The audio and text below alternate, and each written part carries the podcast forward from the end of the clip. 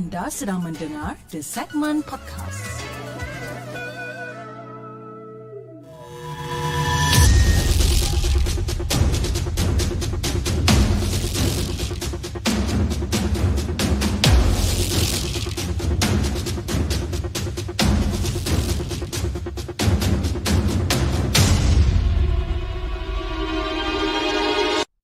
أعوذ بالله من الشيطان الرجيم بسم الله الرحمن الرحيم. لو أنزلنا هذا القرآن على جبل لرأيته خاشعا متصدعا من خشية الله وتلك الأمثال نضربها للناس لعلهم يتفكرون. Sadaqallahul Azim.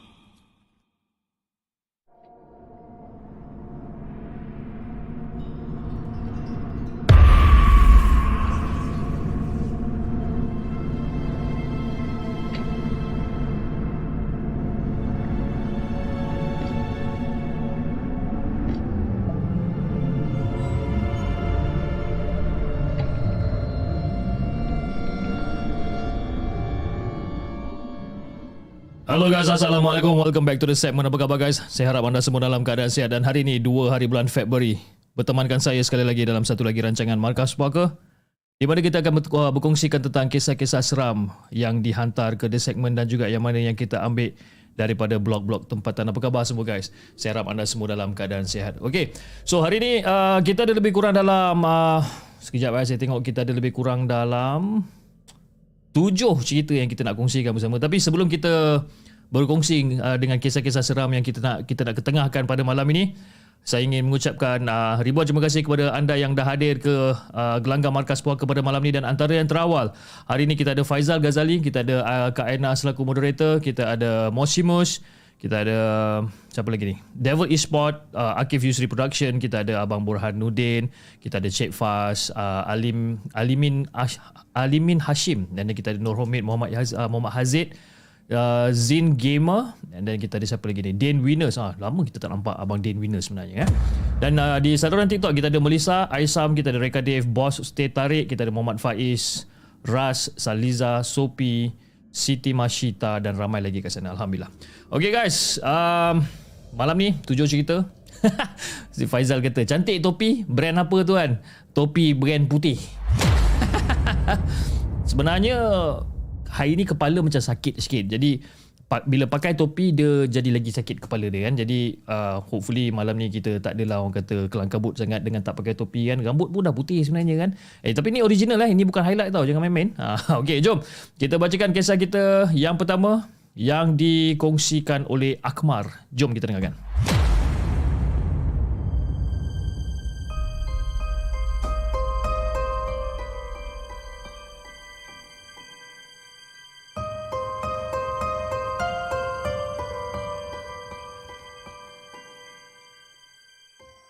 Adakah anda telah bersedia untuk mendengar kisah seram yang akan disampaikan oleh hos anda dalam Markas Puaka? Assalamualaikum kepada Hafiz dan juga kepada semua penonton Markas Puaka. Waalaikumsalam warahmatullahi Jadi ini kali pertama saya menulis dekat sini dan selalunya hanya jadi pembaca setia ataupun pendengar setia je. Kebetulan anak call daripada sekolah asrama bagi tahu cerita apa tentang cerita misteri ni. Jadi Fiz, pada malam Jumaat 27 hari bulan Januari 2023 ni, kawan anak perempuan saya ni nama dia Al. Okey. Si Al ni tidur dengan anak saya dekat katil di dom anak saya. Jadi pada pukul 3 pagi ni si Al terjaga. Terjaga dan teringat yang dia belum gosok baju sekolah yang nak dipakai pada pada hari itulah. Jadi dia pun bangun. Dia bangun dan dia pun terus bergerak ke dom dia dekat tingkat bawah. Jadi Fi, bila sampai je dekat depan pintu dom dia ni, si Al ni pun buka lah pintu. Dia buka pintu ni. Dan bila dia buka pintu ni, tiba-tiba ada seseorang keluar daripada dom siap berselisih bahu dengan dia lagi. Kan macam lalu pop langgar bahu dia. Eh. Jadi si Al ni dapat kena pasti bahawa yang baru berselisih dengan uh, dengan dia tadi tu adalah si Far. Kan? Tapi si Al tak tegur pun si Far ni uh, sebab melihatkan muka si Far ni macam mamai semacam. Uh, lepas tu muka dia macam monyok kan. Macam okey lah. Dan bila dia tengok si uh, bila uh, bila si Al ni tengok si Far ni. Dia tengok je budak ni macam pergi ke tandas tau. Tengok apa benda pula ni. Ah, entahlah. Jadi si Al pun masuk dekat dalam dom dia dan pun pergilah mengambil baju yang dia nak gosok daripada dalam locker. Dan lepas pada tu, dia dah ambil baju dia segala macam ni, dia pun duduk dekat katil dia sambil tunggu si Fa ni. Kenapa dia tunggu si Fa ni? Sebab Al ni dia bercadang nak mengajak si Fa ni temankan dia gosok uh, gosok baju dekat bilik menggosok dah alang-alang si Fa ni dah bangun. Dan dia tak nak lah pergi, pergi, pergi sorang-sorang dekat bilik menggosok ni. So niat dia ni, dia nak ajak si Fa ni teman. Dia duduk je kat situ kan. Lama dia duduk ni. Dan duduk punya duduk. Si Fa ni tak kunjung tiba pula. Jadi si Al ni pun macam dah mula hilang sabar lah. Kan? Dah mula hilang sabar dan buat keputusan untuk pergi uh, bersendirian dekat bilik menggosok ni.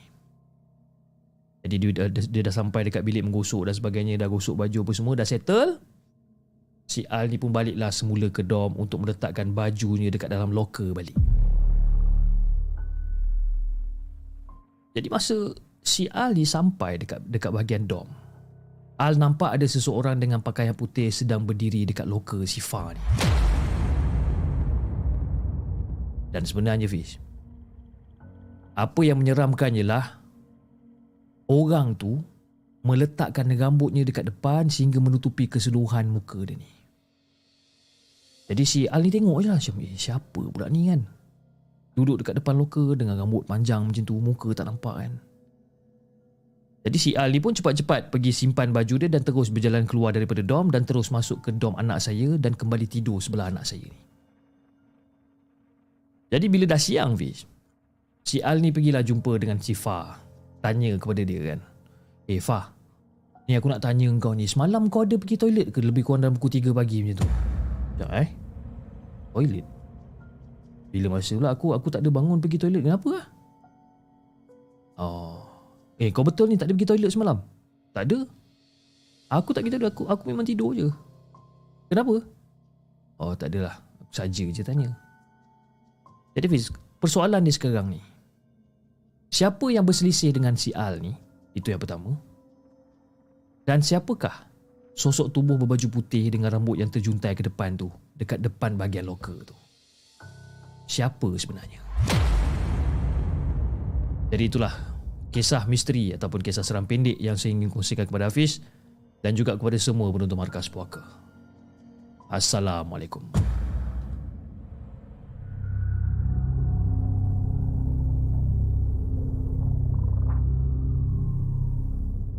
Jangan ke mana-mana. Kami akan kembali selepas ini dengan lebih banyak kisah seram. Okey guys, itu dia kisah pertama Kisah yang dikongsikan oleh Akmar Dengan kisah dia yang berjudul Dua Kejadian Pada Satu Malam. Abang Murhan kata Berkilat topi tu eh. Berkilat bang. Kan? Actually okay uh, Mungkin ada setengah-setengah yang uh, yang menyatakan apa yang mengatakan bahawa macam ala chip kau color rambut ke? Tak elok color rambut? Tak se, secara jujurnya uh, rambut saya ni saya tak color memang beginilah rupa dia dari dari dah bertahun dulu lah kira sekarang 2023 saya rasa rambut saya color macam ni since 2017 kalau tak silap. Uh, 2017 mula-mula dia dekat bahagian tepi kan. Bahagian tepi lepas tu atas ni masih hitam tapi makin lama dia dah merebak jadi makin putih makin putih. Dan ramai juga ada orang tanya macam, "Eh Jeep, kau tak nak kau tak nak kau tak nak dye ke rambut kau?" Pernah. Pernah sekali tu. Okey, ni kita off topic sekejap eh. Pernah sekali tu saya dye rambut saya. Jadikan semua hitam lah dengan janggut hitam, rambut hitam semua kan. And then biasalah bila kita dye warna hitam, lama kelamaan uh, warna hitam tu akan turun. Kan bila turun dia akan tinggalkan macam kesan warna kekuningan, coklat-coklat kekuningan tu. Kan? Jadi bila dah jadi rambut macam tu, bila saya tengok dekat depan cermin, eh kau tengok macam jantan gatal pun ada juga. Start daripada hari tu, saya terus tak nak dye rambut, saya biarkan dia putih. Jadi apa yang saya buat dengan saya punya rambut ni, saya uh, uh, maintain dia punya colour ni dengan satu shampoo warna purple yang saya beli dekat farmasi. Farmasi ke dekat kedai rambut macam itulah. Uh, shampoo tu warna purple uh, untuk maintainkan pigmentation warna putih tu. Uh, okay. Mengha- saya mengharap apa saya harap saya menjawablah pada apa pada pada pada pada persoalan anda. Okay, jom kita bacakan kisah kita yang kedua. Kisah yang dihantarkan oleh perawat rawang. Jom kita dengarkan.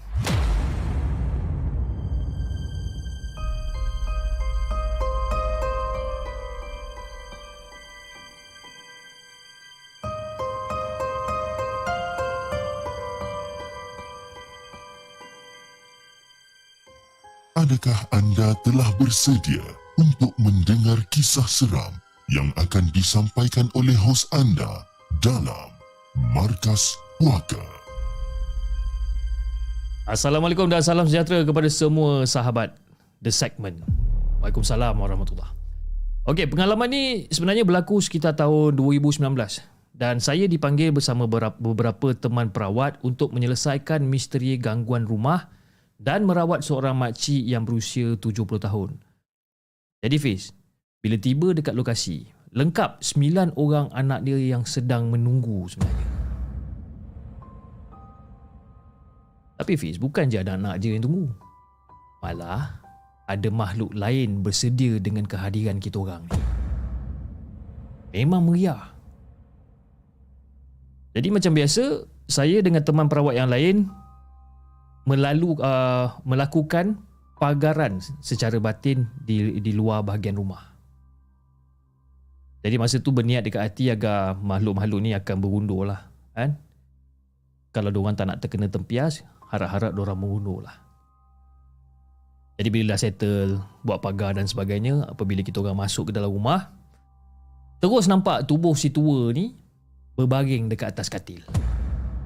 Tengok macam, ish, lain macam orang tua ni.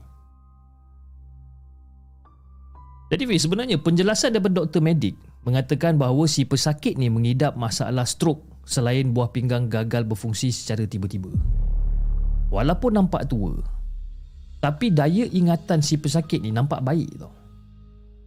Jadi masa tu dia terlantar bagian kita pun berborak lah. Berborak macam biasa kan. Borak tanya khabar dan sebagainya. Jadi semasa kita orang berborak ni. Mata batin saya ni menangkap seakan ada pergerakan di dua tempat berlainan dekat dalam rumah tu. Satu, lembaga hitam berdiri tegak dekat dalam bilik dia. Manakala yang nombor dua, sedang berlega-lega dekat atas siling. Jadi Fiz, dalam orang kata dalam pada berborak ni, saya pun terus bingkas bangun, masuk ke dalam bilik pesakit dan mulakan proses menangkap ni. Alhamdulillah berkat tenaga yang Allah berikan, saya berjaya. Yang nombor dua ni, dekat ruang tamu pun saya dah berjaya tangkap juga. Dan kedua-dua makhluk ni, berjaya saya pasungkan di dalam dua biji limau yang berbeza. Jadi sekarang bermulalah rawatan terhadap pesakit ni. Jadi bila saya sentuh je kaki pesakit ni, kaki ni tiba-tiba macam bergerak tau. Jadi bila kita tanya dia, uh, Cik, ni nak tanya bila saya pegang kaki ni rasa sakit tak? Tak. Tak rasa apa tapi bukan saya yang gerakkan kaki ni pun. Pakcik tu cakap, dia kata bukan dia yang gerakkan kaki ni. Jadi kalau korang semua nak tahu, ini adalah kesan bahana gangguan saka dia sendiri. Jadi bisa saka ni umpama meresap jauh ke dalam tulang tau.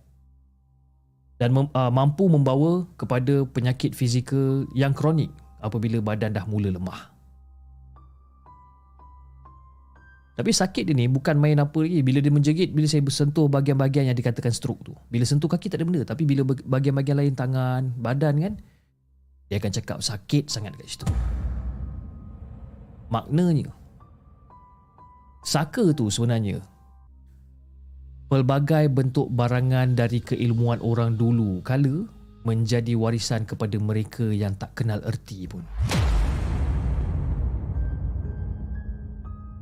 Dan seterusnya, kita orang meneruskan dengan dengan acara yang sepatutnya. Jadi lepas memberi penerangan kepada waris untuk mandikan pesakit, secara tiba-tiba bunyi bumbung terhentak senyap tuk Bunyi bumbung ni seolah-olah macam kena hentak. Dan bunyi itu, ha, dentuman tu sangat kuat menginggap kat, dekat atas bumbung rumah dengan dengan kata dengan tiba-tiba. Jadi ada jugalah kan kawan-kawan perawat yang lain ada yang melompat terkejut kan. Ada yang peluk tubuh sendiri disebabkan takut dan sebagainya. Ada. Jadi bila saya dengar bunyi tuf tuf saya senyum je. Dan saya cuba untuk menenangkan dia orang ni dan memberitahu dia orang bahawa dah sampai masa untuk pemutusan penuh saka untuk meninggalkan empunya badan. Ha. Alhamdulillah. Segala proses selesai walaupun ambil masa lebih kurang dalam 2 jam macam itulah. Cuma satu je lah yang saya harapkan please. Moga Allah berikan keampunan dan juga kesembuhan kepada pesakit. Itu saja yang aku nak kongsikan dengan Hafiz dan juga semua penonton markas puaka. Assalamualaikum.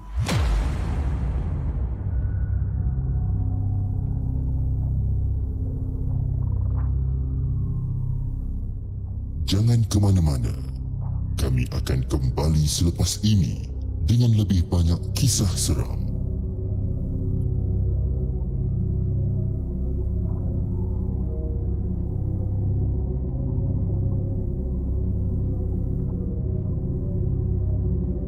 Okey guys, itu dia kisah yang kedua, kisah yang dikongsikan oleh perawat rawang dengan kisah dia yang berjudul Saka Warisan Kedukunan. Saka Warisan Kedukunan. Ya macam eh. Tapi itulah eh, bila saya banyak banyak kali juga bila saya menceritakan tentang hal-hal saka ni kan, memang saya, saya saya tak tahu sebab saya tak pernah ada sebarang orang kata experience tentang benda-benda saka dan sebagainya. Tapi mungkin mungkin ada di kalangan penonton daripada TikTok dan juga YouTube yang mungkin lebih orang kata berpengetahuan yang lebih tinggi sikit berkenaan dengan saka ni sebenarnya kan. Jadi macam macam apa yang saya dengar selama ni saka ni dia akan ikut kita kalau katakan kita setuju kan tapi adakah mungkin kalau katakan saka tu akan ikut kamu kan ikut anda tanpa anda setuju pun. Pernah ke jadi macam tu? Kan? Dan kalau katalah jadi macam tu, adakah anda sedar yang bahawa anda ni di, di apa apa saka tu dah, dah dah duduk dekat dalam badan anda ke macam mana? Saya pun tak tahu. Jadi mungkin anda boleh uh, tinggalkan komen di ruangan chat yang kita ada sekarang dan mungkin kita boleh berbahas tentang hal saka ni. Oh, saka. Okey, jom kita dengarkan kisah ketiga, kisah daripada pencerita antara antara pencerita favorite saya ataupun antara penulis favourite saya. Jom kita dengarkan cerita yang ketiga daripada Dr. Chaku.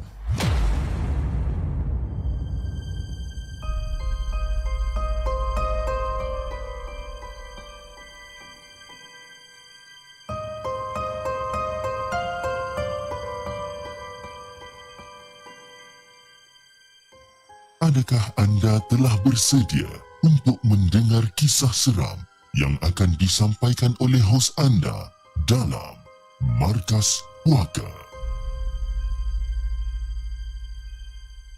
Assalamualaikum kepada Hafiz dan juga kepada semua penonton di segmen. Waalaikumsalam warahmatullahi wabarakatuh. Apa khabar doktor? Okey, Hafiz. Sebenarnya masa saya masih kecil ni, ada sekali tu keluarga saya balik ke kampung di selatan Thailand. Okey.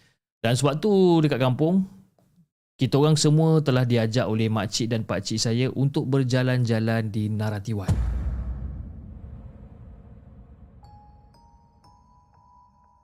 Jadi Fiz, sebenarnya dekat sana kan terdapat banyak gerai yang menjual anak patung.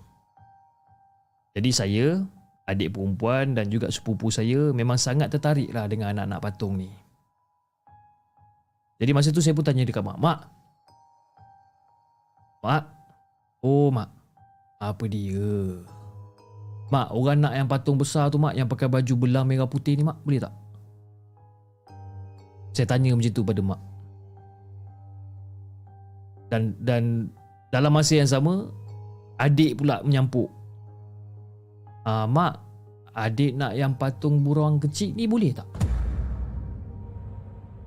Jadi Pis Seboleh-boleh kita orang nak ni Jadi mak pun belikanlah juga kan Anak-anak patung yang kita orang minta ni. Dan sepupu saya pula Dapat sebuah anak patung serupa dengan anak patung yang saya beli Tapi saiz dia yang lebih kecil. Jadi nak dijadikan cerita Pada waktu malam itu Kita orang pun tengah sibuk lah kan, Bermain dengan anak patung ni kan.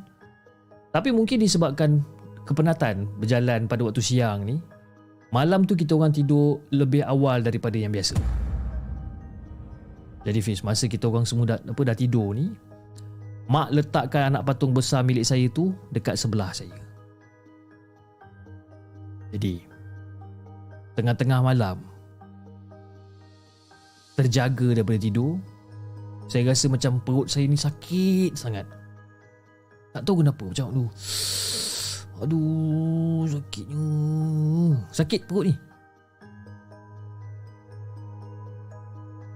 Dan bila saya buka mata saya, Pish, apa yang saya nampak dekat depan saya anak patung saya yang memakai baju belang putih tu ha, belang putih merah tu tengah duduk dekat atas perut saya ni jadi bila dah sedar benda ni kan rasa macam terkejut lah macam eh apa hal pula ni kan dan pada waktu itulah anak patung tu kemudian melambai-lambaikan tangan dia dan memanggil nama saya berulang-ulang kali.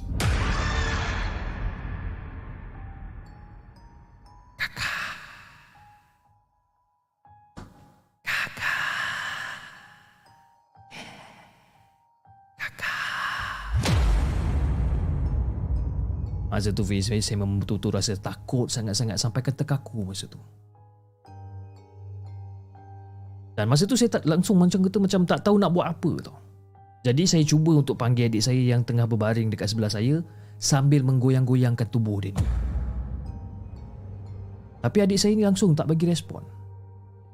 Dia tak terjaga pun. Jadi bila dalam keadaan macam ni bis, saya dah jadi makin cemas lah. Dan pada waktu tu, saya ni kata tak adalah pandai sangat baca ayat Quran. Memang tak kerti sangat. Jadi apa yang saya buat Saya selubungkan muka saya dengan selimut Dan baca bismillah berulang-ulang kali Sebab apa? Sebab itu je yang saya tahu Bismillahirrahmanirrahim Bismillahirrahmanirrahim Bismillahirrahmanirrahim Itu je Ulang Bismillahirrahmanirrahim tu Ulang Berulang-ulang kali Dan tak tahu macam mana Saya terle- terlelap balik Dan esok paginya tu Bila saya bangun Saya dapati ada tanda dekat tangan saya ni Eh dik Ni aku nak tanya kau ni. Semalam kau tak dengar ke aku panggil kau semalam? Ha? Eh, aku dengar. Tapi bila aku buka mata aku, aku nampak patung tu duduk atas kau. Ha? Dia siap pandang kau lagi. Aku takut sebab itulah aku diam je. Aku pura-pura tidur je. Dan masa tu Fiz, memang meremang. Ha? Meremang bila saya dengar kata adik-adik saya.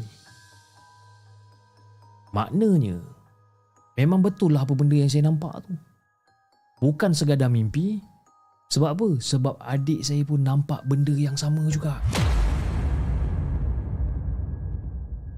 Jadi pada malam tu juga ya, Saya dengan adik saya ni menangis-nangis Menangis-nangis sebab apa? Takut nak tidur Dan pada waktu tu saya suruh jugalah ha? Mak bakar apa tu Mak, mak Mak takutlah nak tidur malam ni Mak, mak bakar je lah batu-patung ni Bakar je lah Tapi mak tak nak bakar patung-patung ni Sebab kenapa? Mahal patung-patung ni Tapi akhirnya Mak ambil keputusan Untuk bakarkan juga patung-patung ni Setelah melihat Betapa takutnya kita orang pada waktu tu Jadi Fiz Sejak peristiwa tersebut saya memang sangat-sangat tak suka Bahkan nak memandang anak patung besar sekalipun Saya dah jadi tak berani dah Kalau ter, kalau terpandang eh, Kalau pergi jalan dekat mall ke mana ke Terpandang anak patung besar Cepat-cepat saya kalih ke pandangan saya ada sedikit trauma yang masih lagi bersisa sebenarnya. Berkenaan dengan tanda yang muncul dekat tangan saya tu. Orang setempat, uh, orang setempat mengatakan bahawa itu adalah tanda gigitan hantu. Wallahualam. Tapi apa yang pasti, Fish? Sampai sekarang ada tanda tu, ada tanda tu dekat tangan saya tu. Begitulah kisah yang saya nak kongsikan dengan Hafiz dan juga kepada semua penonton markas puaka. Assalamualaikum.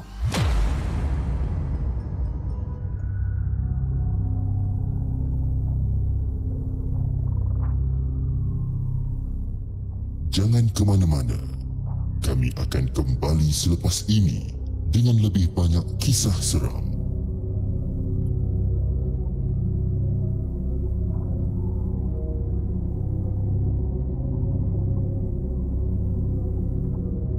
Itu guys kisah yang dikongsikan oleh Dr. Jaku dan kisah ni sebenarnya diambil daripada Cik Pelangi. Okey. Cik Pelangi hantar kisah kepada Dr. Jaku dan Dr. Jaku hantar kepada The Segment. Terima kasih doktor di atas uh, uh, perkongsian cerita daripada Cik Pelangi. Alhamdulillah. Uh, seram juga bila kita baca cerita ni kan. Sebab apa bila uh, kita baca kan uh, ataupun bila kita dengar cerita ni dia mengingatkan saya pada apa tau mengingatkan saya kepada patung caki tu. saya memang paling tak suka cerita tu, tak tahu kenapa. Kan mungkin disebabkan masa dulu kecil-kecil saya tengok cerita tu, ha, sampai sekarang bila saya nampak muka caki ni dia macam menyeramkan sikit kan. Dan itulah kisah yang dikongsikan dengan kisah dia yang berjudul Anak-anak Patung Naratiwat. Okey, jom kita bacakan kisah kita yang keempat, kisah yang keempat yang dikongsikan oleh Abam Abam Kor Okey. Assalamualaikum Hafiz dan juga kepada semua penonton Markas Puaka. Waalaikumsalam warahmatullahi. Okey, lama sebenarnya tak beraksi dekat Markas Puaka ni. Okey. Sebenarnya ada satu kes ni sekitar bulan uh, bulan 11 tahun lepas. Masa ni abang baru je sihat dan baru keluar daripada ward hospital University Science Malaysia. Pagi Sabtu Minggu tu, abang dan juga isteri serta anak-anak pergi ke satu kedai untuk makan-makan. Jadi Fiz nak bagikan gambaran eh kedai tu jual roti canai yang paling sedap yang ada dekat Pekalan Cepa ni. Jadi bila sampai je dekat kedai tu, terus owner uh, owner kedai bagi tahu abang suruh tunggu. Eh cik tunggu tunggu tunggu kejap dia kata. Uh, kenapa bang? Eh tunggu kejap ada benda nak bincang kejap. Dia cakap dia kata katanya ada ada benda nak bincang. Jadi masa bila dengar kata owner macam tu macam berdebar lah kan. Ah, ingatkan sebabkan abang makan tak bayar bulan lepas ke apa kan. Jadi bila owner tu dah orang kata dah ada masa terluang sikit, ah baru ada buka cerita. Sebenarnya Fiz, customer memang ramai tiap-tiap hari tapi pekerja dia selalu sakit. Perut tu besar dia macam King Kong tu. Besar sangat. Dan tiap-tiap malam dia ber, dia bermimpikan beruk tu. Tapi bila tengok dengan mata kasar Memang betul-betul tak nampak sebenarnya. Lepas tu Makanan yang diorang jual ni Semuanya macam cepat basi. Dan owner kedai ni cakap Sebenarnya dah ada ustaz yang tolong jaga kan? Ha? Andai ada rasa kelibat dan lain-lain Diorang akan bagi tahu dengan ustaz tu. Okey lah. Jadi Fiz Kebetulan masa tu Ustaz tu tengah sakit tau Mungkin demam ke apa ke abang pun tak tahu. Tapi yang pasti ustaz tu tak dapat datang. Jadi dia minta abang tolong scan Apa masalah kedai ni sebenarnya. Lega lah bila dia cakap macam ni Sebab kan macam abang ada hutang dengan owner ke apa kan. Jadi bila abang tengah lepak kat situ kan Abang scan lah kedai ni. Jadi bila scan punya scan punya scan Memang betul bis ada beruk yang anak owner tu duduk mimpi tu. Memang ada. Rupa-rupanya ada orang yang hantar sebabkan dia tak puas hati sebenarnya. Jadi selepas dah di scan kedai dan jumpa punca masalah yang ganggu kedai ni, owner mintakan abang uruskan benda-benda gaib ni. Okeylah. Malam tu lepas isyak, Abang pun pergilah kat kedai dengan anak dekat dengan anak owner ni. Jadi belum belum lagi sampai kedai uh, kedai motor kita orang rasa macam ada benda yang menumpang. Kan? Tiba-tiba rasa macam bulu rumah kita orang mendengar meremang je. Jadi abang pun cakap lah dekat anak owner. Ah, tak apa tak apa. Tahu rasa macam ada ada benda yang tak kena kan tapi tak apa. Buat-buat tak tahu je, buat-buat tak tahu je. Ha. Eh, buat-buat tak tahu je. Nanti kita dah sampai nanti siap lah dorang. Abang cakap macam tu. Jadi masa dekat atas motor, abang gunakan doa pengunci, uh, pengunci untuk kunci segala pergerakan jin dekat kedai tu. Jadi bila sampai je kat kedai tu abang nampak banyak sangat sihir yang dihantar dekat kedai ni sebenarnya. Dan alhamdulillah dengan berkat dua kalimah syahadah abang berjaya mencuci kedai ni daripada sihir yang dihantar. Jadi bila dah selesai kita orang pun balik. Tapi kan cerita tu sebenarnya tak habis setakat sini je sebenarnya. Jadi bila sampai je dekat rumah, Ha, abang dah siap basuh kaki, ha, dah gosok gigi dan sebagainya nak tidur ni. Belum sempat abang tutup mata. Tiba-tiba dengar ada orang ketuk dinding masa tu. Lebih kurang dalam pukul 12.30 tengah malam ah, macam tuk tuk tuk tuk tuk.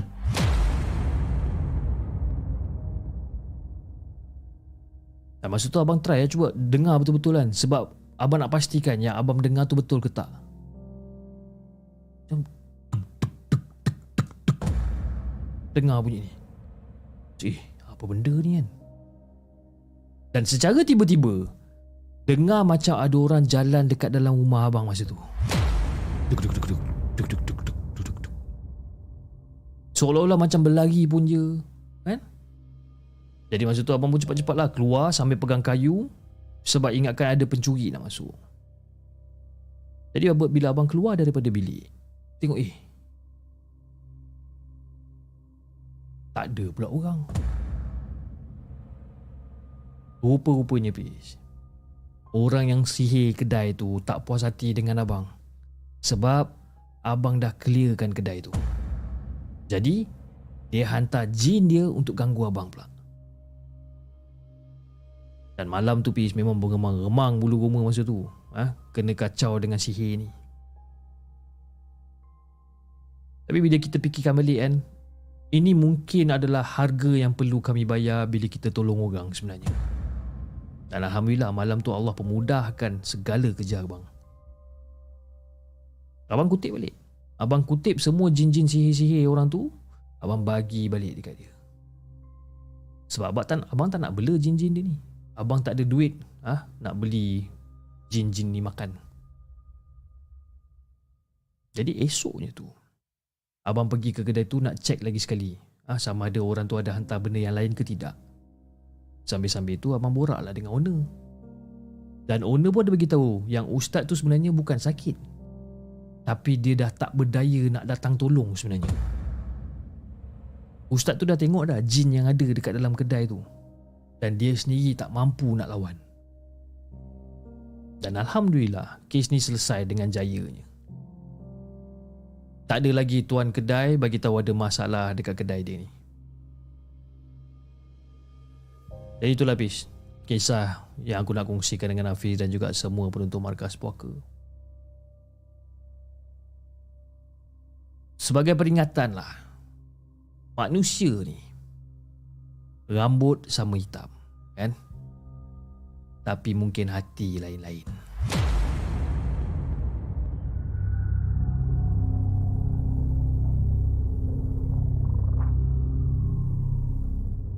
Jangan ke mana-mana. Kami akan kembali selepas ini dengan lebih banyak kisah seram.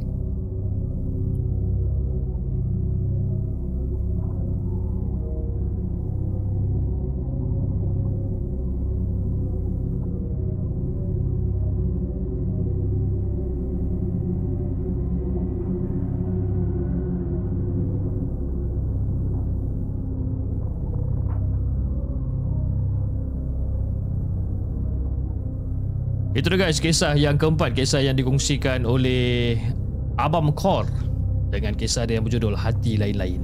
Ya. Tapi itulah eh Bila kita dengar balik cerita ni Dia agak sinonim lah dengan kita punya masyarakat orang kita. Di mana ialah bila kita menjaga kedai makan kan?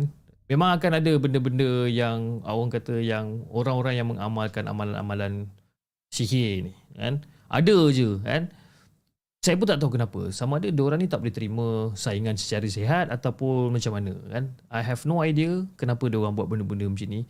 Yalah, tengok perniagaan orang tu maju kan? Dan hantar sihir supaya banyak benda-benda bukan-bukan yang terjadi kat situ kan? Bagi saya ya mungkin cakap senang lah kan? Tapi bagi saya daripada kita buat macam tu baiklah kita macam gunakanlah kelebihan tu. Di mana ya, kalau katalah kedai dia lebih maju daripada kedai kita dan kita belajarlah apa benda yang kita kurang sebenarnya dan kita perbaikilah apa benda yang kita kurang ni betul tak? Kita perbaiki dan sama-samalah kita maju kan? Sama-samalah maju dan sama-samalah hidup senang kan? Hai tak tahulah. Wallahu alam lah. Okey jom kita bacakan kisah kita yang kelima. Ha, ini saya rasa penulis yang sama kot isteri. kan panjang juga cerita isteri ni ya. Okey, jom kita bacakan kisah yang kelima, kisah yang ditulis oleh isteri.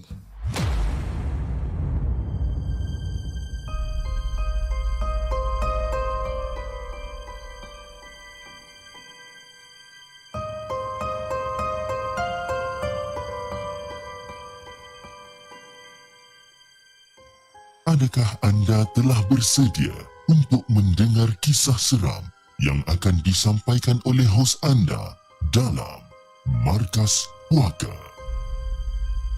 Assalamualaikum kepada semua warga Markas Puaka. Waalaikumsalam warahmatullahi Hari ini, saya sambung kisah seram gangguan rumah sewa kita orang. Awal tahun 2021, kami berpindah lagi tapi bukan disebabkan gangguan. Tapi tuan rumah nak renovate rumah sewa. Jadi, kita orang pun terpaksa lah pindah lagi sekali.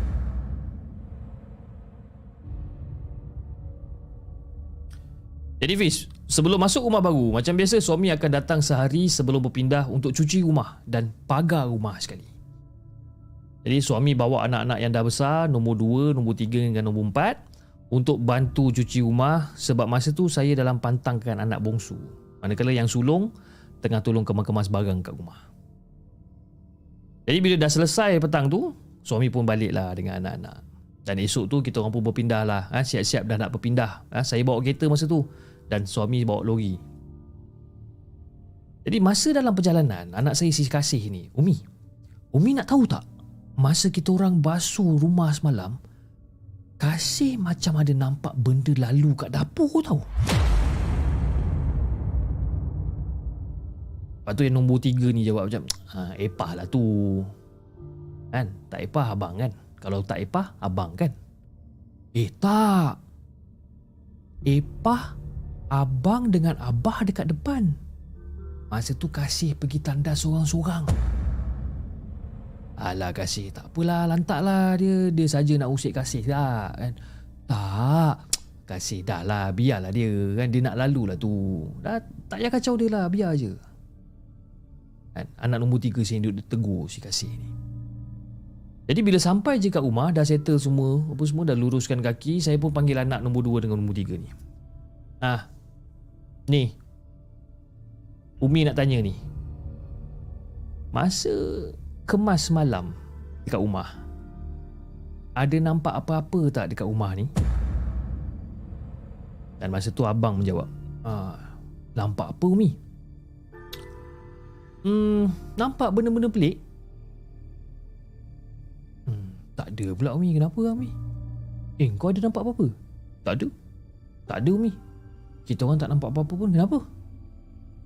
Tak ada Kasih cakap ada benda lalu dekat dapur. Eh Ma Eh Umi. Kasih tipu je tu. Kita orang tak nampak pun. Betul lah Mana ada kasih tipu? Dia orang dekat depan Umi. Mana dia orang nampak? Kasih je yang nampak. Jadi si kasih ni cubalah Untuk bela diri dia ni dan petang tu saya tanya suami saya, "Abang. Abang. Ha, apa dia yang? Abang, semalam masa abang cuci rumah, abang pagarkan sekali tak rumah ni, bang?" Hmm, pagar? Kenapa?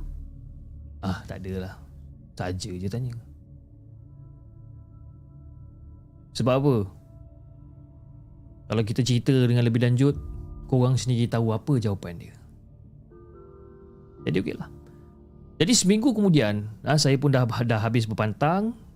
Saja nak tengok dapur apa yang ada. Teringin nak masak dengan air tangan sendiri. Ha, jemu dah makan lauk pantang suam ni. Jadi bila dah selesai, saya pun duduk kat depan. Datang pula si kasih berbising dengan saya masa tu. Umi. Umi. Apa dia kasih? Umi. Tadi kasih ada nampak orang intai dekat pintu dapur. Ish. Bila masa pula? Tadilah. Masa Umi dekat dapur. Hmm. Kalau betul ada orang intai Umi kat dapur tadi, dia intai macam mana? Dia pegang kat dinding, lepas tu mata dia terbeliak macam ni, Umi. Macam tu, Umi. Uh, rupa dia macam mana? Uh, rupa dia, Umi. Nenek, muka biru pucat. Baju koyak-koyak. Lepas tu ada merah-merah. Dan muka dia macam marah, Umi. Hish, kamu ni kasih. Dia ada lagi ke? Dan masa tu, si kasih terus bangun nak pergi tengok dekat tempat yang dia nampak nenek tu. Ah, Umi. Dah tak ada lah, Umi. Hmm, kasih. Muka dia sama ke macam muka nenek yang dekat rumah lama tu? Eh, tak, Umi. Yang ni muka dia lain sikit. Jadi Fi, lepas makan malam, saya ya, dah, dah, dah, dah settle makan malam ni, saya pun tengah ya, angkat pinggan-pinggan bawa ke dapur.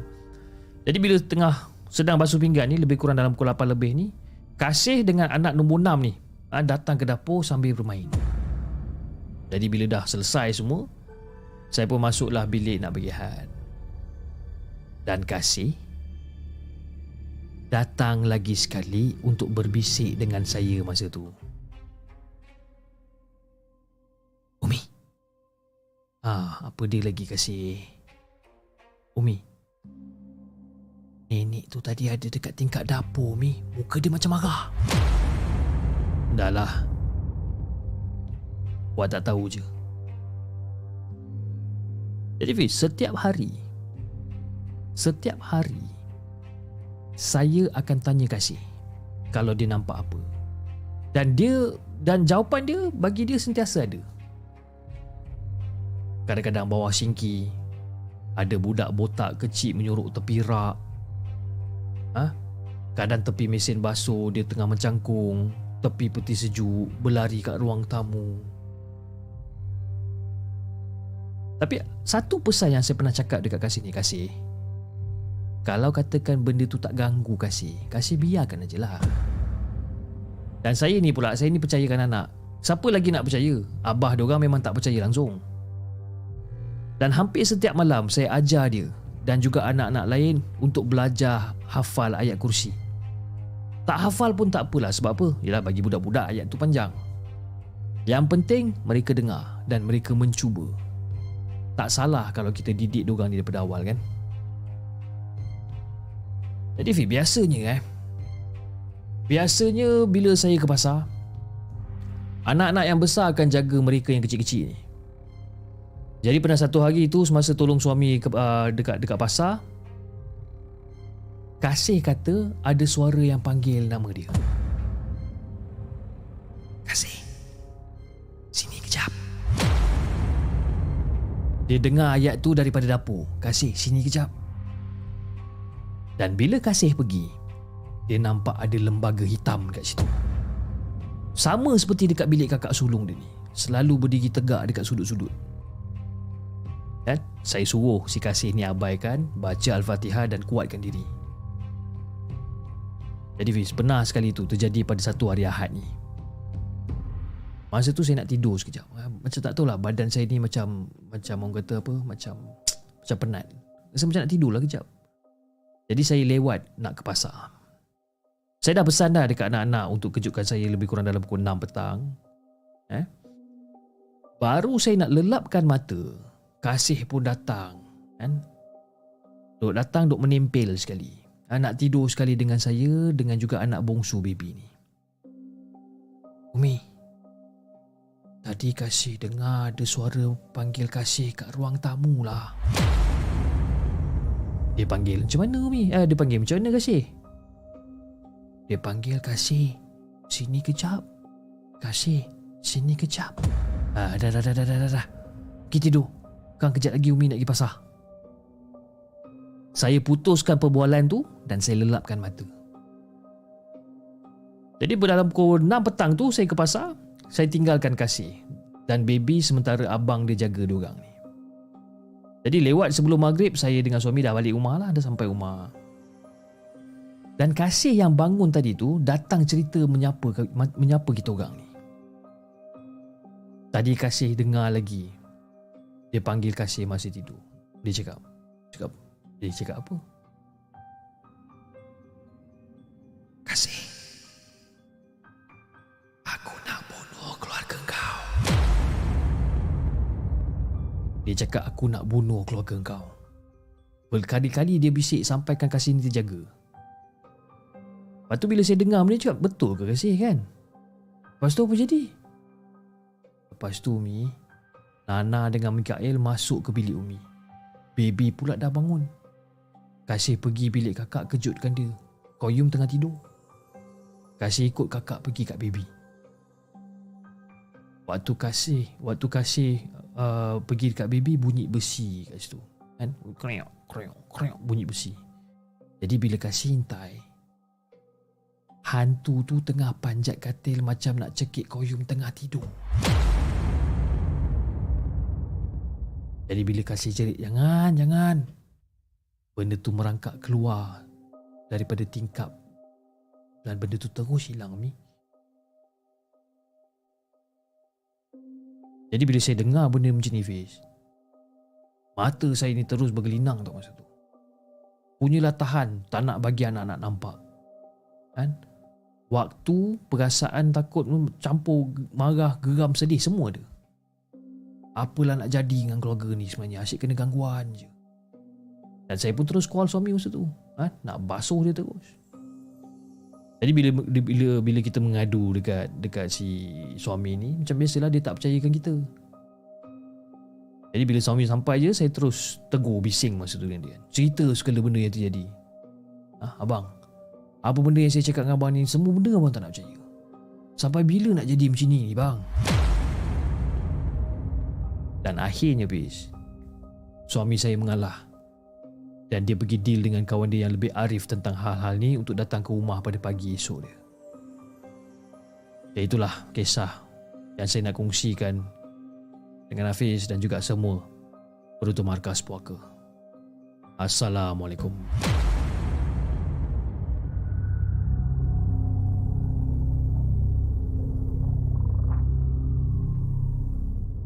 Jangan ke mana-mana. Kami akan kembali selepas ini dengan lebih banyak kisah seram.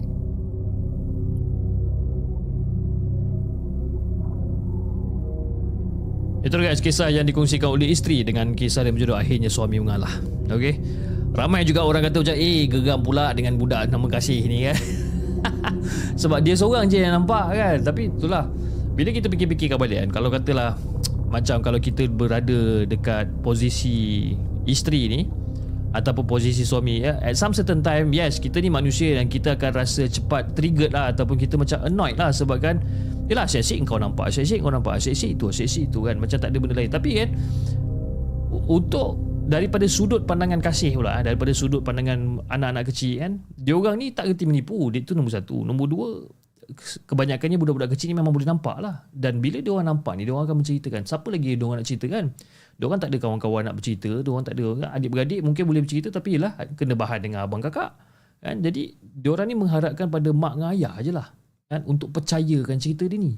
Kan? Jadi kalau katalah kita ni ada anak yang mempunyai kelebihan yang macam tu, saranan saya lah eh, janganlah kita terus orang kata potong ataupun jangan terus kita kita kita apa uh, cakap no dan kita tak percaya jangan kan. Benda tu seolah-olah macam uh, orang kata melemahkan dia punya semangat lah dan juga uh, dia punya self confidence kan. Nah, jadi bila ada budak-budak yang macam ni, even saya pun kadang-kadang anak-anak saya macam Yalah, dia tidur dalam bilik kata tiba-tiba terdengar itu, terdengar ini kan. Eh budak-budak kita tahu yang dia orang dia orang ada this particular sense yang dia orang boleh rasa kan.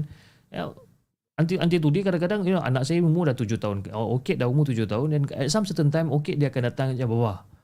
Uh, tak nak tidur dekat bilik. Okay malam ni boleh tak cakap apa hal? Tak ada terdengar macam ada bunyi something dekat belakang almari lah. Uh, dia cakap macam tu kan. So the only thing that yang saya boleh buat is basically saya percaya cakap dia. Tapi at the same time saya cuba pujuk lah cakap tak ada benda lah kan. Belakang almari tu sempit kan. Mana boleh masuk apa-apa. No don't worry don't worry cakap kan. Uh, then After a while baru dia okay. Tapi itulah kan budak-budak kan. Faham? At some certain time kita sendiri kita akan rasa macam eh kau ni ah, aku nak tidur ni kan macam-macam benda pula kau ni. Ha, biasalah tu kan. Biasa. Okay jom kita bacakan kisah kita yang seterusnya. Kisah yang dihantarkan oleh Hazri. Jom kita dengarkan.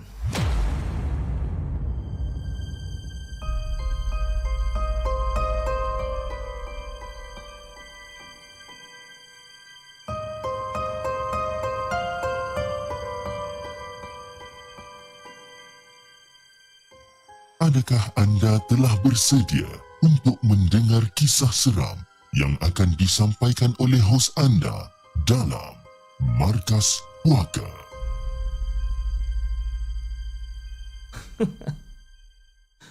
si Melissa ni je kan. Tapi chip tak senang trigger kan. Jeling nampak komen-komen kita tak gelak pun kan. Saya nampak komen-komen anda semua. Okey, jom. Okay, cerita kisah yang keenam daripada Hazri. Okay, kita kita ubah kita punya format sekejap eh.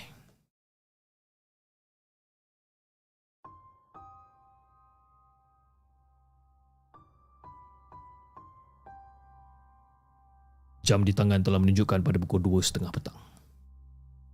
Setelah setelah selesai di surau, niat di hati untuk pulang ke madrasah memantau keadaan pelajar. Jadi sedang mengemas pusat rawatan, kedengaran suara daripada luar. Assalamualaikum Ustaz. Sambil pintu diketuk. Tuk tuk tuk tuk tuk tuk. Assalamualaikum Ustaz. Tuk tuk. Seorang ibu bersama dua anaknya berumur 12 tahun dan juga 4 tahun masuk ke dalam pusat rawatan dengan muka yang penuh gelisah.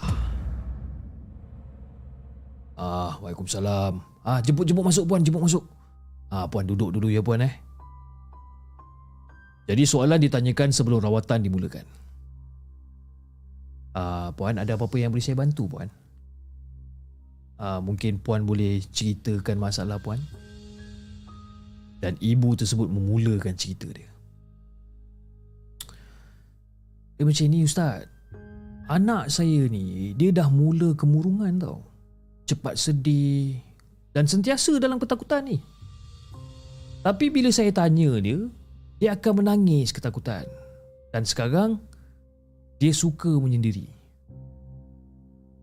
Dia kerap juga dia kata dia sakit pinggang belakang kan serta sering bermimpikan makhluk-makhluk yang bukan-bukan ni. Dah seminggu Ustaz, selera makan dia ni pun dah luar biasa. Dia tak sama macam kanak-kanak yang lain, kanak-kanak normal yang lain. Ah, baiklah. Uh, puan, mari kita masuk ke bilik rawatan. Uh, adik, uh, adik bila dah masuk ni duduk, adik lunjurkan kaki ya. Uh, bila adik dah lunjurkan kaki, tutup mata, dengar dan fokus apa yang saya bacakan. Dan pada waktu tu, rukyah dimulakan. Surah Al-Fatihah, 10 ayat daripada surah Al-Baqarah dan juga surah Al-Mu'minun dibacakan. Dan ketika masuk surah Al-Mu'minun ni, anak ni tadi tiba-tiba menggigil dan menggeletar satu badan. Dan bacaan ni diulang sebanyak tiga kali kerana anak ni telah mula menunjukkan respon. Dan masa tu, soalan ditanyakan. Adakah kau yang mengganggu anak ni? Adakah kau yang mengganggu anak ni?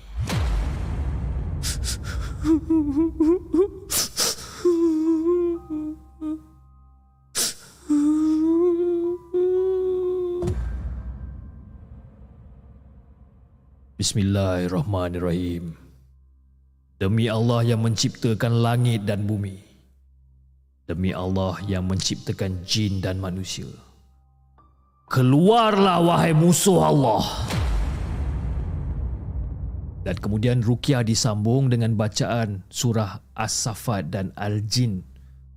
Dan anak itu mengangguk-anggukkan kepalanya tanda semakin gelisah.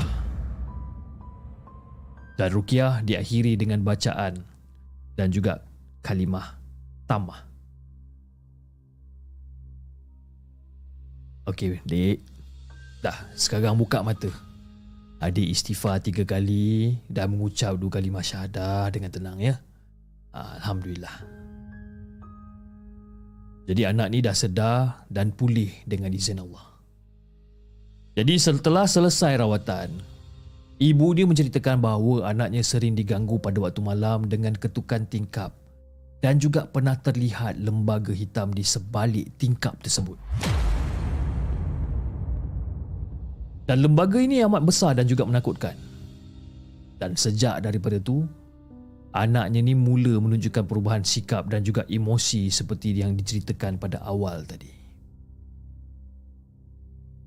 Jadi firman Allah dalam surah Al-A'raf ayat 16 hingga 17 bahawa iblis akan mengganggu manusia dari depan dan belakang, dari kiri dan kanan. Jadi sebenarnya iktibar dan pengajaran daripada kisah ini yang pertama jangan jangan biarkan anak-anak jika berlaku perubahan emosi yang ketara. Yang kedua, tanda-tanda seseorang itu akan terkena gangguan jin adalah mampu melihat jin itu sendiri. Dan sesungguhnya manusia diciptakan dalam keadaan tidak boleh melihat jin. Surah Al-A'raf ayat 27. Yang ketiga, ikhtiar rukyah syariah ni dapat membantu merawat gangguan emosi dan juga spiritual dengan izin Allah.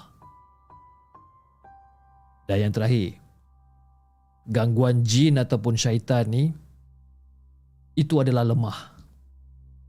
Teruskan dengan amalan zikir yang sahih. Mudah-mudahan terhindar daripada tipu daya dia. Wallahualam. Assalamualaikum.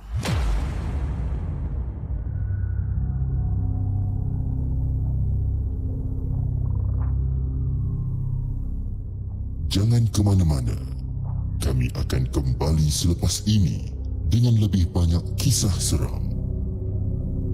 Itu dia guys, kisah yang keenam, kisah yang dikongsikan oleh Hazri dengan kisah dia yang berjudul Lembaga Hitam.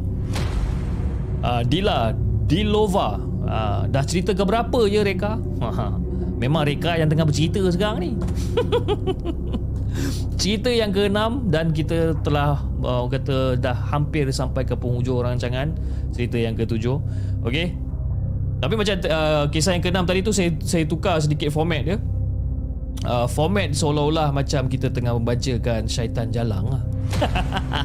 cerita pasal syaitan jalang mesti ramai orang tengah marah menunggu-nunggukan kisah syaitan jalang ni kan kita tukar format ha, kita buat dia dia punya feel tu macam syaitan jalang kan anyway, terima kasih kepada semua yang masih lagi setia menonton rancangan Markas Puak kepada malam ni dan antara yang telah menyumbang melalui super sticker, super chat dan TikTok game pada malam ini. Terima kasih. Uh, sumbangan yang uh, diterima sebentar ya, saya saya buka sekejap. Sumbangan yang diterima uh, uh, daripada Singapura daripada Intan Said Al-Mizan. Uh, kalau betul, kalau salah betulkan saya. Okey, Intan Said Al-Mizan. Okey, terima kasih di atas sumbangan super stiker anda daripada Slam Slamo. Sumbangan besar daripada anda kata salam minta semua doakan ibu saya di ICU. Allahu akbar. Kenapa Slam Slamo uh, ibu sakit apa sebenarnya? Mungkin mungkin anda boleh kongsikan dengan kami dan uh, saya mewakili semua warga The Segment dan juga markas puaka uh, mendoakan supaya ibu anda kembali sihat seperti sedia kala insya-Allah. Amin daripada si tukang cerita member selama 9 bulan hantu Jepun Alhamdulillah dia kata sorry chip lama tak masuk next week kita lepak minum kan dia cakap next week lepak minum tu dia dah cakap dah 3 minggu lepas dia dah cakap ah, chip next week kita lepak minum kan lepas tu minggu tu dia cakap chip next week kita lepak minum Dan minggu ni pun dia cakap chip, next week kita lepak minum. Okay? Jadi bila dah sampai next week, dia akan cakap lagi sekali chip, next week kita lepak minum lagi. Kan? Kita lepak minum, lepak minum, lepak minum next week, next week, next week. Sampai bila? Sampai Abang Jamil Mam. Anda sambunglah sendiri ayat tu ya. Aduh, ya. dia ajak lepak minum lepas tu dia left live kan okey dan uh, dan juga sumbangan daripada uh, TikTok gift Okey TikTok gift yang kita ada daripada Melissa. Eh Melissa, you dah sampai Australia. Saya minta maaf sangat-sangat.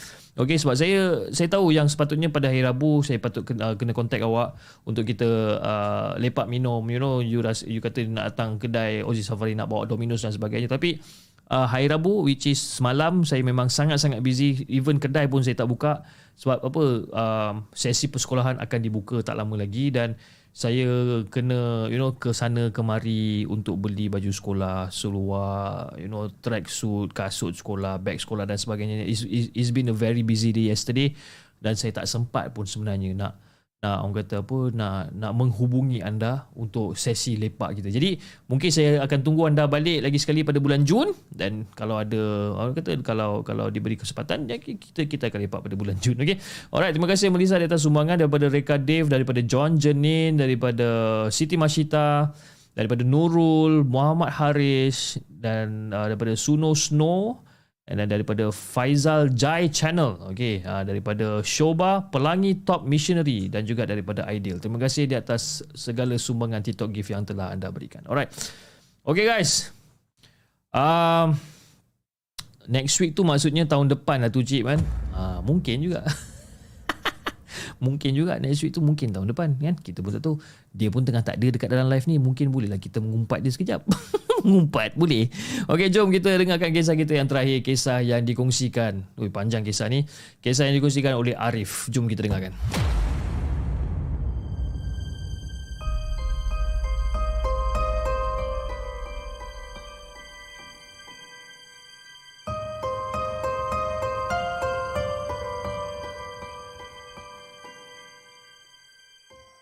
Adakah anda telah bersedia untuk mendengar kisah seram yang akan disampaikan oleh hos anda dalam Markas Puaka? Assalamualaikum kepada Hafiz dan juga kepada semua penonton Markas Puaka. Waalaikumsalam warahmatullahi Nama aku Arif dan aku nak kongsikan tentang Ed. Ed yang aku kenal ni bekerja dengan syarikat perkapalan hidup di lambung ombak setiap hari merupakan orang kata perkara yang biasa lah. Jadi aku dalam cerita ni merujuk kepada sahabat aku si Ed ni. Jadi tanpa membuang masa, jom kita mulakan kisah daripada Arif tentang Ed.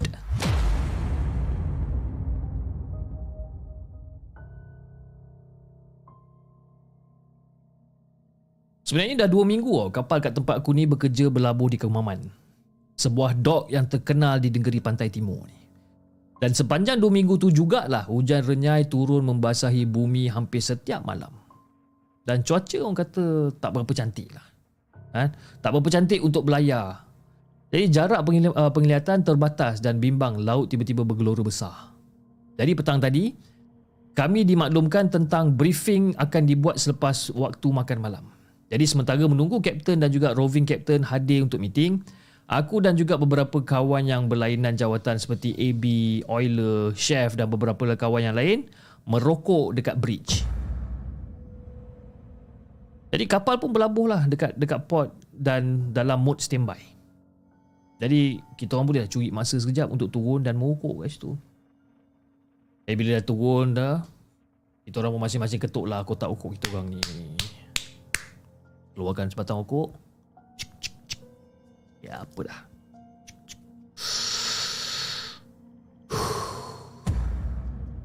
Jadi Pis Tengah sedang syok tarik embus asap ni Si AB mula bersuara Eh bro Cuba kau tengok Apa benda tu eh Tangan dia tu ditunjukkan kepada kapal besar di sebelah yang berjarak lebih kurang dalam 300 meter daripada kapal kita orang ni.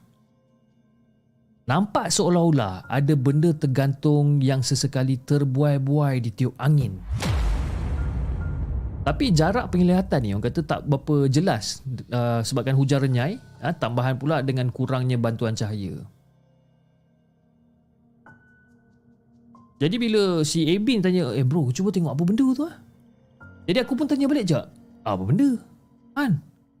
Dan kita orang semua ni berpaling dan memberikan lebih tumpuan untuk mem- memerhatikan benda yang tergantung tu. Lepas tu si Euler ni balas dengan selamba. Dia kata, alah, diorang jemur dummy kot. Cakap itu. Jadi sebenarnya Fiz, memang dah jadi kebiasaan bagi kapal-kapal yang berlabuh ni jika dalam mode standby mereka akan cat kapal, bersihkan badan kapal dan ada kalanya mereka akan jemur dummy ataupun barang-barang kegunaan kapal sebelum mereka berlayar semula. Jadi si Ed ni dia tak puas hati lah macam korang ni tak rasa pelik ke? Apa hal pula dummy ada rambut? Ada betul juga cakap si Ed ni. Sebab apa? Biasanya dummy yang digunakan dekat dalam kapal jenis patung berkepala botak. Kita tengok, eh, uh, uh, betul lah Ed. Apa benda tu lah? Eh, jom, jom, jom, jom, jom, jom. Naik, naik, naik, naik. Kapten dah naik, kapten dah naik. Aku pun cakap lah, kapten dah naik. Bila aku ternampak kelibat kapten dan roving kapten dah mula masuk ke ruangan untuk toolbox meeting. Jadi perbualan tentang dummy tu terhenti setakat tu je lah. Jadi okey lah. Bila dah settle briefing apa segala macam ni, malam yang makin lagut ni dan juga masih lagi dibasahi hujan kenyai ni. Dan aku ditugaskan untuk berjaga atas kapal. Jadi bila aku berjaga dekat, dekat atas kapal, bis, mulalah muncul perasaan yang tak selesa setiap kali aku terpandang kapal sebelah ni. Rasa yang sukar aku nak gambarkan. Ha? Tak tenteram dalam cuaca yang serba menyeramkan. Ha, sesekali bulu roma ni macam menegak jugalah bila terpandang kapal sebelah ni. Dan masa tu aku call member aku menggunakan walkie-talkie masa tu. Ali, Ali. Ali masuk, Ali, Ali, Ali masuk. Ah, Ali, Ali masuk.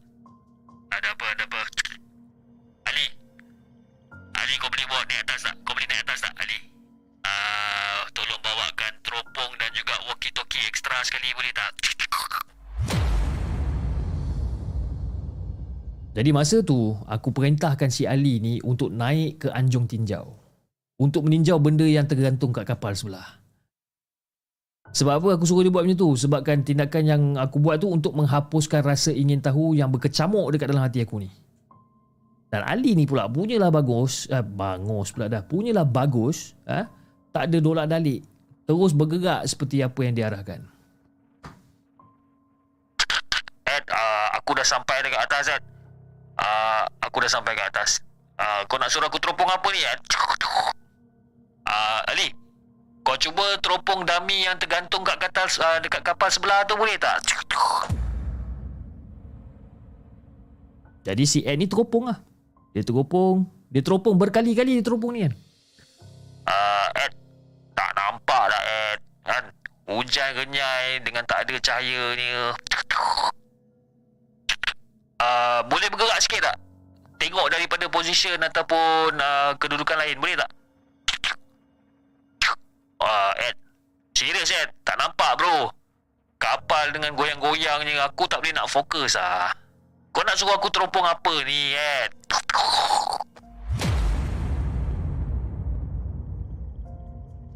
Jadi lebih kurang dalam 10 minit kemudian Ali turun kat tempat aku. Dan hanya menggeleng-gelengkan kepala.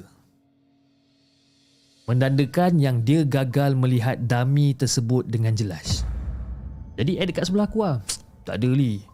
Aku tak nampak apa Ali. Aku tak nampak apa. Atas kejap, Ed.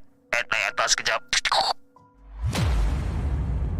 Walkie-talkie tu berbunyi mengejut, mengejutkan aku dengan Ali yang masih lagi memerhati kapal sebelah ni. Aku dipanggil naik ke atas atas urusan lain. Okeylah.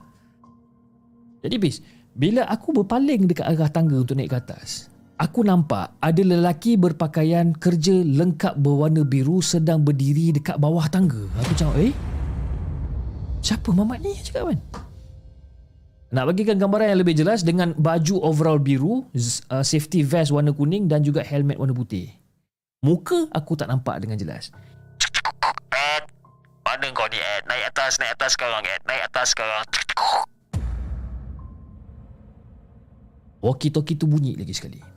Jadi aku pandang balik semula kat bawah tangga tu. Bila aku pandang balik dekat bawah tangga tu, sosok dengan pakaian kerja lengkap warna biru tadi tu dah gaib dah habis. Cakap alamak. Eh, eh, eh, tak, tak, tak, tak. Aku, ai, ni hayalan aku je ni, cakap. Atau mungkin dummy tadi tu dah berjalan sampai ke sini. Aku macam, eh, tak mungkin lah, cakap kan. Eh, Ali. Aku macam tak sedap hati lah. Kan? Masa aku tengah cakap macam tu, si Ali ni tengah sibuk lagi duk teropong-teropong, duk meninjau dami apa dami yang tergantung kat kapal sebelah. Kan? Eh Ali, aku dah tak aku dah tak sedar hati lah. Alah, kau relax je lah. Malam panjang lagi ni kan. Kan kita kat laut ni, benda macam ni memang biasa lah. Ha, memang dah biasa kena dengan tim. Alah, kau relax je lah bro. Jadi hati aku ni kuat mengatakan benda yang aku nampak tergantung tu bukan dummy tau bis. Tapi makhluk hidup. Jadi malam yang panjang dan juga sejuk ni, ha, tugas aku tamat lebih kurang pada pukul tujuh. Jadi bila aku dah punch card, aku bersalapan pagi dengan si Ali ni. Kembalilah kita orang ni balik ke bilik masing-masing untuk tidur. Dan pintu bilik aku ni diketuk bertalu-talu saat aku tengah nyenyak tidur kan. Bergegar macam nak roboh. Tok tok tok tok tok tok tok. Tok tok tok eh tok tok tok tok tok tok tok tok. Tok tok tok tok tok tok tok. Eh, Kapten panggil ni atas. Cakap Kapten panggil ni atas kapal. Itu je maklumat yang diberi semasa aku buka pintu. Ha? Terpinga-pinga aku masa tu kan dengan muka, dengan mata koyak rabak je. Jadi aku pun naik ke pejabat untuk jumpa dengan Kapten. Uh, Kapten, uh, Ed, duduk. Dan tak lama kemudian Ali pun sampai. Ali juga disuruh duduk dekat depan Kapten. Lama juga Kapten diam. Diam kan. Dia tengok je muka aku dengan muka si Ali ni.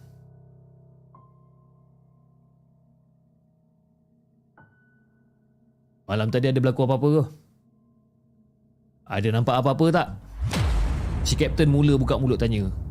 Aku pandang Ali, Ali pandang aku. Muka kita orang macam terpinga-pinga je. Um, tak ada apa-apa Kapten, semuanya okey. Ali jawab. Jadi masa tu aku pun cak, ha, betul Kapten, tak ada apa-apa, semuanya okey. Ah, uh, kenapa Kapten? Ada apa-apa yang perlu kami tahu ke? Betul ke kamu tak nampak ataupun kamu tak dengar bunyi apa-apa? Um, tak tahu pula tapi memang kami tak nampak apa-apa Cap. Ataupun kita orang pun tak ada dengar apa-apa. Lagipun Cap semalam hujan renyai-renyai sepanjang malam jadi penglihatan tu macam kurang sikit. Lepas tu si Ali mencelah. Uh, Cap, kenapa sebenarnya ni Cap? Hmm. Macam ni.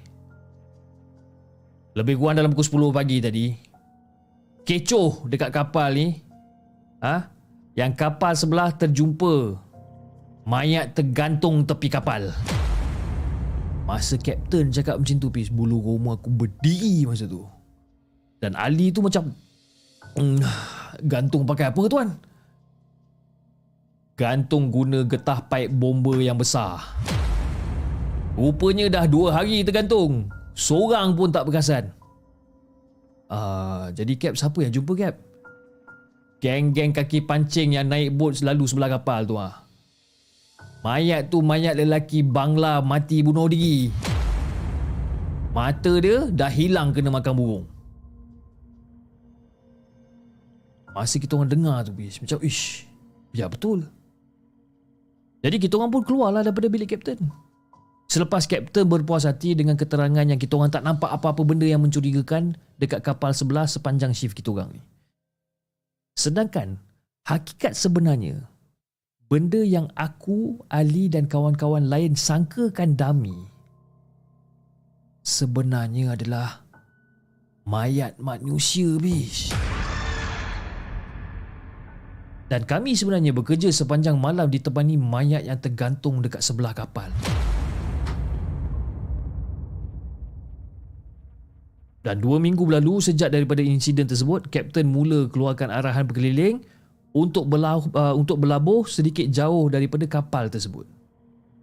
Dan selepas desas-desus daripada kawan-kawan yang bekerja malam terserempak dengan bangla berpakaian kerja lengkap warna biru dilihat berjalan-jalan mengambil angin dekat dalam kapal kita orang.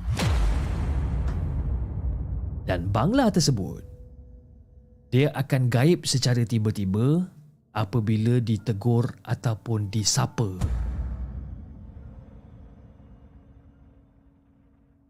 Jadi bila aku berbual dengan kawan-kawan aku yang pernah terserempak dengan kelibat tersebut, apa yang diorang gambarkan adalah sebiji macam apa yang aku bawa ay, apa yang aku nampak bawah tangga tempoh hari sebiji jadi itulah kisah yang aku nak kongsikan dengan Hafiz dan juga semua penonton markas puaka berkenaan dengan hantu atas kapal di Kemaman.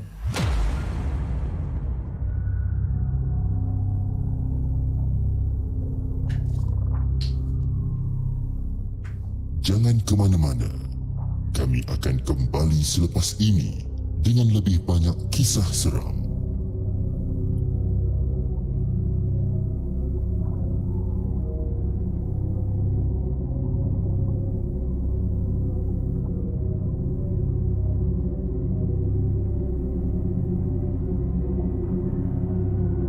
Itu guys kisah yang dikongsikan oleh Arif dengan kisah dia berjudul Hantu Atas Kapal Kemaman. Ha, seram juga kisah dia ni kan. Walaupun orang kata tak adalah keluar hantu pun dia nak pocong dan sebagainya tapi itu pun dah cukup seram sebenarnya kan. Tengok mayat tergantung dekat tepi kapal dan si si Ed ni sebenarnya terjumpa ha, Mamat Bangla tu dekat bawah tangga kan. Hei, seram ah eh. Okey, saya, saya nampak tadi uh, komen daripada Slam Slamon kata ibu saya kena stroke tadi. Ya Allah Akbar. Sekarang ada di CCU IGN. Uh, berkenaan dengan stroke ni pun kawan saya pun, I mean kawan saya, kawan pada Faizal pun uh, kawan kami pun ada yang kena stroke kalau tak silap saya buat kali kedua dan sekarang berada di ICU juga. Jadi sama-sama lah eh, sama-sama yang mana yang kita berada ni yang yang tengah menonton sekarang ni sama-samalah kita doakan you know keselamatan mereka kesihatan mereka supaya di apa supaya dipanjangkan kan? Aduh kadang-kadang rasa sedih ya bila umur dah macam ni kan? Kadang-kadang yalah saya just nak pesan pada anda semula tak kira lah anda umur berapa 18 20 30 40 50 it doesn't matter. Yang paling penting kita jaga kesihatan kita sama-sama okey? Alright guys, um, saya rasa malam ni uh, dah pukul 11.51 ha? Okay, uh, insyaAllah kita akan berjumpa lagi pada hari esok Dengan uh, lebih banyak kisah-kisah seram. Eh, besok Besok bukan lah. Besok besok kita ada Kisah seram subscriber lah besok. Besok pukul 10.30 malam Kisah seram uh, Kisah seram subscriber Bersama dengan Tak lain tak bukan Bukan Ain Tapi Kak Zai. Okay Kak Zai Mungkin ada yang pernah dengar cerita-cerita Kak Zai. Kak Zai orang Kalau tak silap saya Dia orang Pahang uh, Menceritakan tentang kisah-kisah seram beliau. Okay Dan ini adalah Antara yang paling latest kot Kalau tak silap saya uh, kisah seram yang yang Kak Zai nak kongsikan pada dengan kita pada malam esok insyaallah. Okey. Alright guys, uh, saya rasa itu saja untuk malam ni dan insyaallah kita akan berjumpa lagi pada hari esok dan kepada anda di saluran uh, TikTok jangan lupa tap tap love dan follow akaun Markas Puaka dan anda di saluran YouTube. Jangan lupa like, share dan subscribe channel The Segment dan insyaAllah kita akan jumpa lagi di next coming episode. Assalamualaikum.